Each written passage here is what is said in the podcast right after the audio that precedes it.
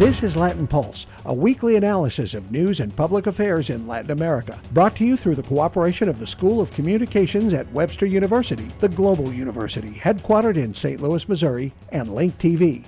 And now, here's host Rick Rockwell. Bienvenidos and welcome to Latin Pulse. This week, important trade and financial issues will analyze the Trans Pacific Partnership and dive into the debt crisis in Puerto Rico, too. But first, Sierra Hancock has our weekly review of news from around Latin America. Argentina and the United Kingdom traded angry words this week at a diplomatic conference for countries in the Western Hemisphere and Europe. Argentina and the UK had a diplomatic clash over ownership of a group of islands in the South Atlantic. The British call the islands the Falklands, and the Argentines call them the Malvinas. Argentine Foreign Minister Hector Timerman repeated his country's claims at the conference. Argentina sends recriminations against the views of Prime Minister David Cameron concerning the Malvinas. The whole world knows Argentina's pain in this case.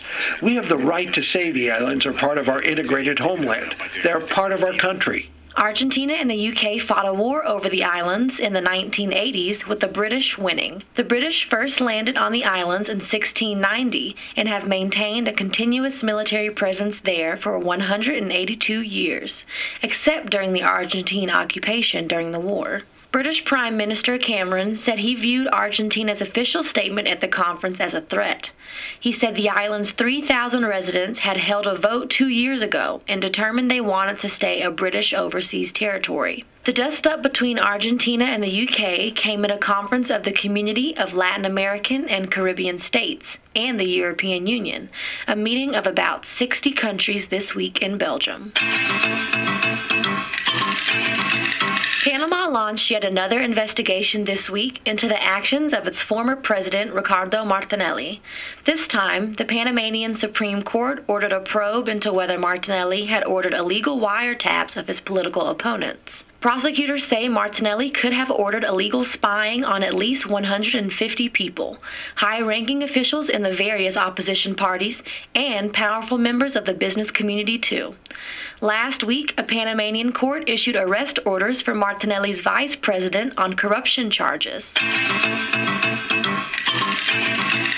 Another president and Supreme Court tangling over corruption allegations. But this time it is President Otto Perez Molina in Guatemala feeling the heat. This week, Guatemala Supreme Court asked the country's Congress to consider stripping Perez Molina of his immunity from prosecution.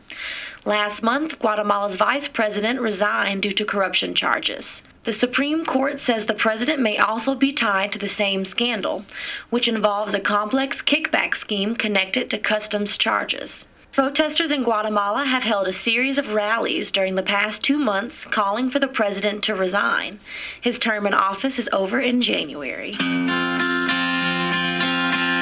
A man in Brazil showed this week there's nothing better for the brain than a little music, even during brain surgery. Surgeons could not completely put the man under because they needed him to demonstrate that he could still move during the surgery to make sure they weren't hitting any ultra sensitive areas of his brain. So the man decided to play his guitar and serenade the surgery team with his own compositions and standard favorites, including Yesterday by the Beatles. Doctors say they removed 90% of a tumor that had been growing in the man's brain. So far, they report he's recovering and they hope he will be back to normal soon. For Latin Pulse, I'm Sierra Hancock. Thanks, Sierra. Today, as we record this program, the U.S. House of Representatives is voting on fast track trade authority for President Barack Obama.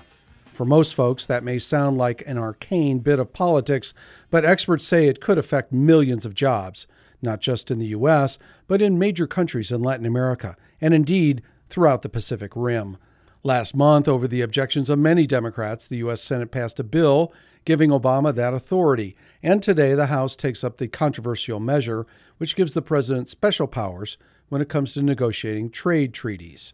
If the House passes this bill, it will be one of the first steps toward approving a trade pact called the Trans Pacific Partnership, or the TPP.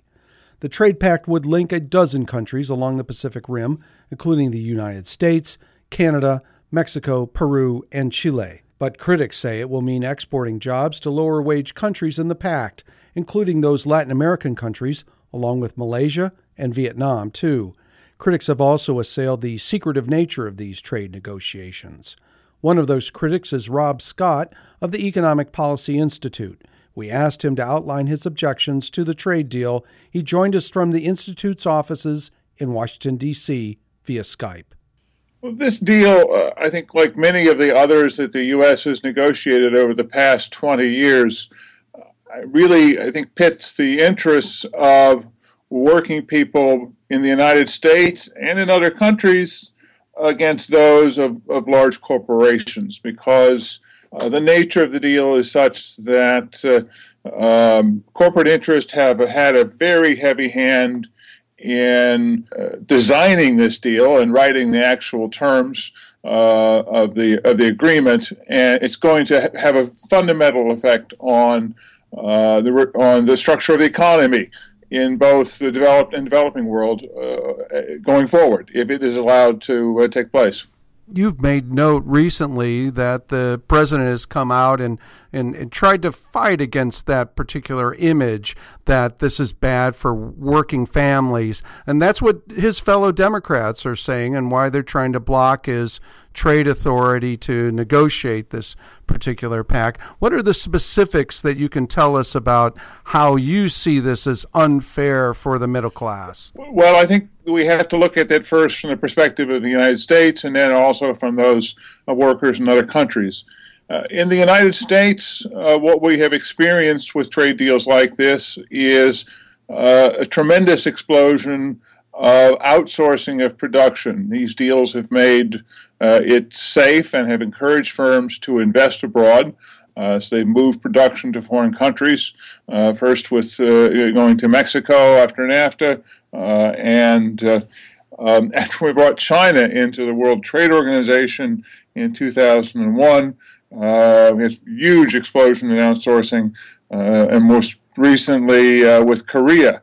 The, the, specifically, that President Obama negotiated the Korea deal, uh, promised that we would get a $12 billion increase in exports, and that would create 70,000 jobs.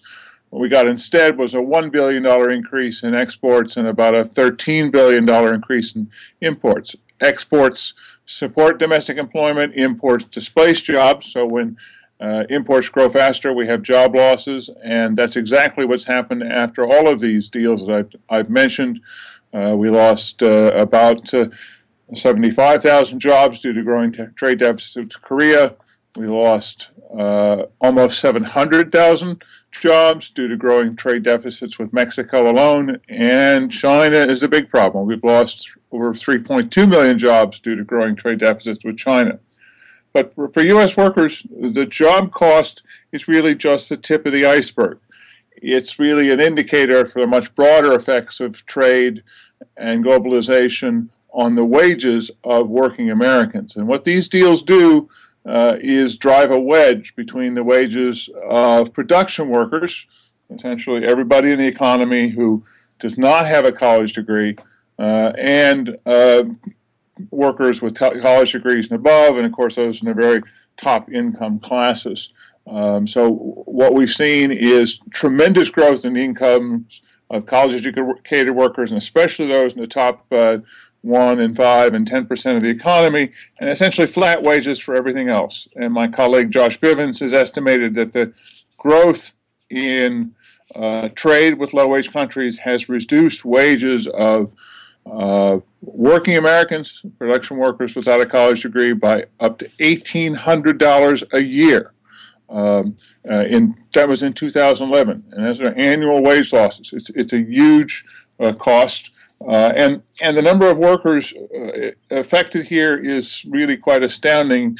Uh, non-college educated workers make up about 65 to 70 percent of the labor force, or over 100 million workers. So most workers are suffering major losses as a result of these deals, and they see it in their pay packets packets every week. You mentioned the North American Free Trade Agreement, NAFTA, and, and this was a trade agreement that really was sparked by the Mexican government at the time and sold to the U.S. and various U.S. presidents got behind that particular trade pact. We've debated on this program whether NAFTA has really paid off in the way that it was uh, expected 20 years later. And you've just mentioned one of the effects, the the effect on wages in the United States. But what what's the advantage to getting involved in this trade pact for Mexico? for Peru, for Chile, for the Latin American countries? Well, I'm not sure there are advantages. I, I, for example, in the case of Mexico, uh, the, the, NAFTA agreement was supposed to close the gap between wages in Mexico and the United States, uh, and yet in the last 20 years, um, the, the gap uh, between average wages here and in Mexico has actually increased. So workers in Mexico have fallen farther behind as uh, a result of the NAFTA agreement. I think um, for uh, workers throughout uh, Latin America, in Peru and, and Mexico and Chile, uh, in particular, there are a number of other features of this agreement that are going to be of, of major concern. One of those uh, is uh, the fact that the agreement is going to result in a major tightening of copyrights. Uh, this is going to rise uh, uh the, uh, price of, uh, of prescription drugs and uh, it's going to extend the patent life on uh, software and other electronics and other kinds of intellectual property.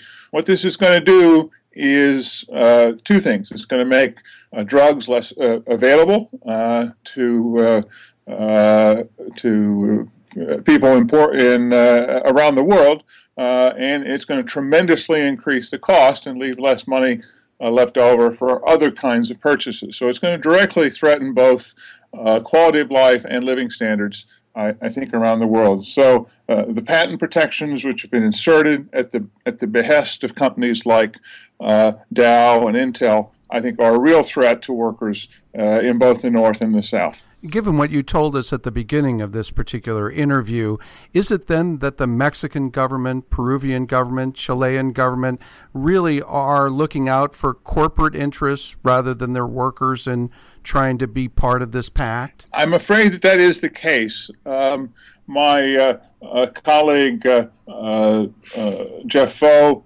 uh, has been a, is a real student of the political political economy of NAFTA and he wrote a book about the history of that agreement in uh, I think 2007, which called which, was titled "The Global Class War." And he actually had a conversation at one point uh, just prior to uh, uh the NAFTA. Uh, uh, the, the, completion of and approval of the NAFTA agreement with um, with a major political leader from Mexico, who who told him at the time, he, he argued to Jeff, he said, Don't you understand? This is an agreement that will benefit us. By us, he meant uh, people in the educated uh, political elite uh, in both the U.S. and Mexico and Canada. I don't think he, had, he was referring in any way to uh, working people in any of those countries, and that is the way it has worked out. It has been uh, uh, it has been agreement that has helped the wealthy uh, and the political elite, I think, in, in all three countries in the case of NAFTA. Where we are now is that we're deba- debating what's known as uh, fast track or trade promotion authority legislation. Uh, this would allow uh, the president to uh, present the agreement to Congress and have it approved on a simple up or down vote without amendment uh, if the agreement uh, is uh, completed. Uh, and, and the president has maintained that this is necessary to complete uh, these kinds of delicate trade negotiations. Uh, this is uh, this in fact the presidents have had this uh, fast track authority uh, since I think uh, President Nixon in 1974. Now we've negotiated lots of trade deals without it, but but since then this has become the norm. Now the, the problem with that legislation is that it will provide authority for any agreement to be brought forward in, in the next six years. So it's not just authority to negotiate the Trans-Pacific Partnership it's going to apply to uh, a proposed agreement with Europe and any other agreement that any future president uh, would want to bring forward because this does provide this kind of negotiating authority to the next occupant of the White House, and we don't know who that person will be or what their views with uh, with respect to trade uh, will be. And there are a number of other concerns we haven't gotten to yet that uh, that we can that uh, have been raised in, in, in, that regard. So where we stand, where it stands now, the Senate has approved this uh, uh, measure called uh, Trade Promotion Authority.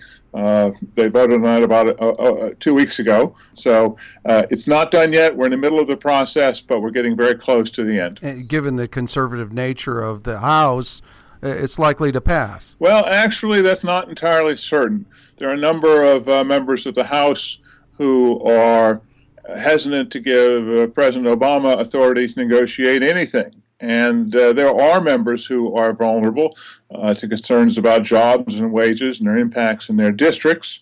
Um, and uh, uh at, at, last count uh, that I have heard, there are as many as 50 or 60 Republicans who remain opposed Uh, to giving the president trade promotion authority. Uh, many of those are, are people that come out of the Tea Party caucus, uh, uh, by the way. So uh, it's, it's a strange coalition of opponents. You have the, the, the some Republicans from the far right opposed to this legislation, and you have the vast majority of the Democratic Party uh, uh, opposed. Uh, at this point, only 18 Democrats have announced that they favor uh, this legislation. Uh, they would need at least another 10 or 12 in order to uh, cobble together enough votes to, to pass this legislation in the House. Thank you so much. Rob Scott of the Economic Policy Institute, joining us from the Institute's offices in Washington, D.C. via Skype today on Latin Pulse. Thank you very much. Thank you for having me. The congressional vote will be coming later today, but too late for us to give you results until next week. Stay with us, though. We'll be dipping into another issue facing the U.S. Congress and Latin America the debt crisis in Puerto Rico. Democracy is synonymous with independence. Independence is synonymous with emancipation. Emancipation is synonymous with sovereignty. Sovereignty is synonymous with superiority. Superiority is synonymous with arrogance. Arrogance is synonymous with domination, and domination is synonymous with dictatorship. Dictatorship always finds its way. Amnesty International. Learn, indignate, act. Welcome back to Latin Pulse. Puerto Rico, the U.S. territory in the Caribbean, is dealing with a major financial shortfall. The island owes creditors at least $72 billion and must come up with a solution by the end of this year or face the wrath of the international financial system. Some have compared Puerto Rico's financial situation to Greece, and if that analogy is true, then the U.S. Congress plays the same role as the European Union in that other debt crisis. Some are calling for Congress to let Puerto Rico default on its debts. Others want Congress to come up with a different solution. So far, the island's governor, Alejandro Garcia Padilla, has slashed budgets and raised the sales tax. The island is also negotiating to restructure its debt. We asked Mauro Guillen, the director of the Lauder Institute of Management at the Wharton School of the University of Pennsylvania, to unravel Puerto Rico's debt crisis for us. Guillen is also the co author of Global Turning Points, among other books. He joined us via Skype from Philadelphia. Well, it is, uh, I think, a complicated situation, uh, probably not as dire as the one in Greece for a number of reasons that I'll explain briefly. But it is true that, um, you know, the Puerto Rican economy has been declining for the last uh, 10 years or so. And uh, it is also true, undeniably, that uh, it shares a currency with a much bigger market, right, the, the US dollar. So that's similar to the situation in Greece. Now, having said that, unemployment is not as high. And there's another big advantage that Puerto Rico has, which is that uh, Puerto Rico benefits from all of the social programs, meaning Social Security, uh, you know, transfers for families, so all all of those things that Greece doesn't have at its disposal. Because if you remember, Europe hasn't put in place the kinds of uh, you know federal level systems uh, that we've had here in the United States since the 1930s. We see a high level of folks on support um, in or what some people might call welfare in Puerto Rico, almost 40% of the population. How, how, did the country dig itself into this particular development hole? Uh, there were tax breaks that kept companies interested in, in doing business in Puerto Rico, and the, and the economy is still largely built on pharmaceuticals, is it not? Uh, yes. So I think there are three distinct uh, reasons why Puerto Rico is in trouble. The first one you just mentioned, which is that for many years, since the uh, late 1960s, uh, there was this uh, uh, special tax treatment on the part of the United States that would enable companies from the U.S. to invest in Puerto Rico and then essentially pay no corporate taxes. And that essentially made making investments in Puerto Rico very attractive for American firms. Uh, now, as part of the uh, fiscal problems in the United States uh, during the 1990s, there was this agreement to phase out those tax incentives, those tax breaks, and they finally, you know, became history a few years ago. Uh, now, I should mention that Puerto Rico itself continues to have tax breaks, but the real advantage here for companies was the uh, the, the, tax break uh, in the U.S. federal corporate you know tax, right? Um, so that's the first reason. The second reason is that the Puerto Ricans themselves have been making very, very uh, bad decisions, uh, especially trying to compensate for the lack of investment in private jobs, right? Jobs in the private sector by hiring more public employees. And of course, as you can imagine, this has made the budget deficit bigger and bigger and bigger. And you cannot do that, right? You cannot try to use government jobs as a way to um, compensate for the lack of private investment, right? And then the third thing is that unfortunately, there is a lot more competition in the world today than 20 years ago, right? There are workers throughout Latin America, Central America, in Asia, uh, even in Africa these days, that are producing many things that Puerto Rico also produces. And so there's more global competition. And unless you keep on improving, unless you keep on raising your productivity, unless you keep on educating your labor force, you fall behind. And that's exactly what has happened to the island last figures I saw said that about a quarter of the workforce in Puerto Rico were employed by the government, by the government sector. Some people actually do see government as needing to step into this situation, but not the Puerto Rican government, the, the U.S. federal government. Is there a way that Congress could come in and, and help Puerto Rico? Uh, well, I mean, this is the, uh, of course, the the big uh, the big issue, right?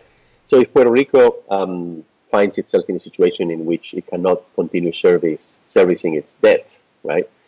Then, well, Puerto Rico, unlike Greece, is not an independent country, right? Puerto Rico happens to be a U.S. territory. So it would be very, very, uh, you know, problematic for the U.S. government, federal government, not to intervene, right? Um, so, uh, but this creates a problem also, which means that the Puerto Ricans know that they can continue to uh, avoid making the adjustments because they know that there is a, uh, a bailout, right?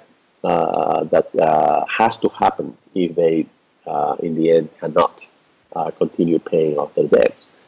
so it's a two-way street, right? On the one hand, it's a nice guarantee, it's a nice thing for them to have, but on the other, it is something that tends to slow down the reforms. It tends to uh, kind of um, you know signal that well they don't need to work as hard because you know the U.S., which is a much bigger country, of course, uh, in the end will have to bail them out. Do you expect the U.S. Congress to intervene by the end of the year, and is there a deadline for them to at least start to deal with this debt in a strong way before the end of 2015? Yeah, if they don't if they don't do that, uh, it's going to I think uh, you know create a big problem. Uh, you know, Puerto Rico has three and a half million people. It is a U.S. territory, so there will be, I'm sure, a lot of uh, you know negotiations, uh, but uh, they will need to intervene. Uh, the other part of this, of course, is that the executive branch, uh, so the Obama administration itself, could also take some steps to try to alleviate the burden, right? Uh, but in general, I think, uh, you know, whether we're talking about Congress or about the Obama administration, they have no choice. I mean, they cannot let Puerto Rico fall off the cliff, right? Uh, it's just uh, unthinkable. Uh, because once again, the Europeans can do that with Greece if, if they choose to do that, right? I mean, there would be tremendous consequences, but they could just say, hey, sorry, Greece, but you're not uh, doing what uh, we're telling you that you should do, so we're going to let you go, right? But that's impossible in the case of Puerto Rico because it is a U.S. territory. when we've seen other U.S. territories get in trouble, I'm thinking specifically of the District of Columbia. Uh, Congress set up a special control board to work with the mayor's office there in dealing with finances and, and how the city would go through this. Uh, of course, D.C. lost a little bit of its autonomy. What some would say it doesn't have enough autonomy, but um, during that particular process, do you, do you see a control board as in the future for Puerto Rico? Oh, absolutely. I mean, I don't think the United States is going to uh, make any concessions uh, or it's going to, uh, you know, um, rescue the island, uh, uh, the island's government uh, without conditions and without a monitoring mechanism in place. It could be similar to the one that was established in the case of the District of Columbia, or it could be a different one. Uh, but it will have to happen. Uh, by the way, there is one difference between, uh, you know, in the case of Puerto Rico, as you know, they have a representative in Congress that has voice but no vote, right? It's, it's called the resident commissioner. Um, so in all of these negotiations, the resident commissioner will have to play a very important role. Um, and uh, remember also that unlike uh, the District of Columbia, uh, Puerto Rico also has constituents in the United States, basically, especially in New York, right, and a little bit in Chicago. Uh, and there are Congress uh, members of Congress uh, representing those um, those districts that happen to be Puerto Ricans, right? But they, they, they live in the U.S. in, in on the mainland. Um, so Puerto Rico has you know some political clout, and uh, their votes matter whether they are in in Puerto Rico or they are in, in, in one of the 50 states. Um, so there will be some agreement, that I totally agree with you. It will come at the expense of uh, the the, the, uh, the, government of the island uh, losing some autonomy and uh, being monitored more closely, so that some of the abuses of the past don't don't happen again. As an economic expert, I'm wondering what your suggestions are for how Puerto Rico looks at this long range, how it tries to adjust its economy to deal with not just the current financial problem, but but looking forward, how it could could stay away from these sorts of problems. You know, I think the single most important thing is for the two main political forces over there to find some common ground. Uh, and the, the, the, issue is that, like in the United States, they are bitterly divided and they have very different proposals as to what to do. And the two parties, as you know, have very different historical origins. One is much more pro business, the other one is much more pro government intervention. And uh, so it's going to be hard. But I think that is the first thing that they have to do, which is to realize that the future of the island and of its population is at stake, and that they need to leave, put aside all of the bickering and all of the uh, you know uh, political differences, and try to find some common ground, so that then they can then uh, you know negotiate with uh, with the U.S. Anything we haven't covered that you think is important for our audience to know? The, the global economy of the 21st century is all about knowledge it's all about uh, productivity. It's all about competitiveness. And no country that wants to give its population a reasonably high standard of living can escape that logic. So, in order to improve your productivity, your competitiveness, in order to participate in this global knowledge economy, you need to make investments now, right? You need to make investments in infrastructure, you need to make investments in education, and also you need to have a government that works and a government that is not wasteful fixing those problems in the case of Puerto Rico is not going to take a year or two. It's going to require five years, ten years. And so they need to uh, lay the foundations now, get out of this problem that they have with the debt. Thank you so much, Mauro Guillen, the co author of Global Turning Points and the director of the Lauder Institute at the Wharton School of the University of Pennsylvania. Joining us from Pennsylvania, from Philadelphia, via Skype, our guest today on Latin Pulse. Thanks so much. Thank you for having me.